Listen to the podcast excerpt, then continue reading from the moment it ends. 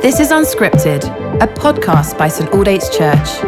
Listen along as Simon Ponsonby encourages us to dig into Scripture in the midst of our everyday lives. So take a moment to recenter your attention and welcome the presence of God as we listen to these ancient words. Well, hello, Saints, and welcome back to Unscripted Podcast, where we're journeying slowly and carefully through Ephesians. And uh, today we're still in verse 14 of chapter 1. And uh, let me read that to you. Paul says that the Holy Spirit has been given to us, who is a deposit guaranteeing our inheritance until the redemption of those who are God's possession.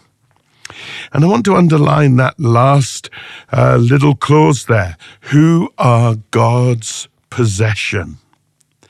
Did you know that you are God's possession? Now, I don't know what you think when you hear that word, possession.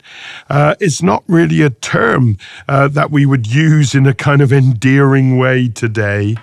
And uh, it, it almost feels sort of unpersonal, depersonalizing, makes us a kind of thing or a utensil or a commodity or something. But that's not how uh, Paul is using the word here. In the Greek, the word that he uses here, that's translated possession, refers to something that has been preserved or saved or kept safe. In other words, we are something that God treasures, that God has rescued, that He has preserved, that He has, as it were, taken from the fire and saved for Himself. Imagine if your house was on fire. God forbid that it ever is. But just imagine, what would you rescue? What would be the thing that you would go in after?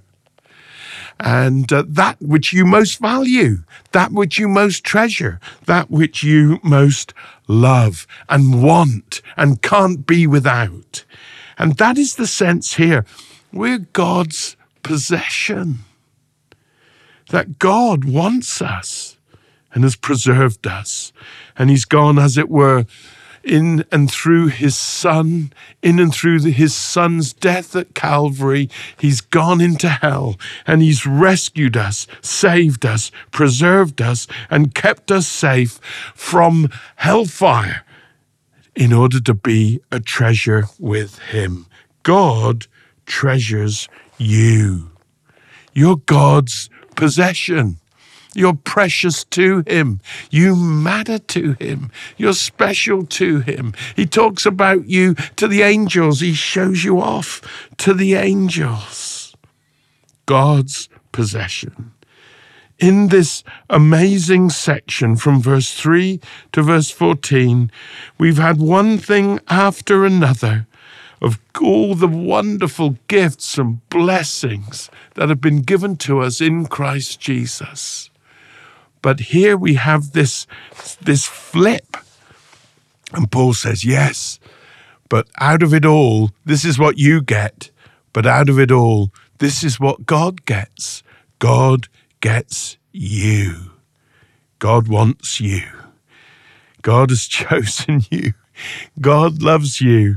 You're his possession, preserved and saved and kept safe. What an amazing thing that is. You matter to Him. You are precious to Him. You are God's possession.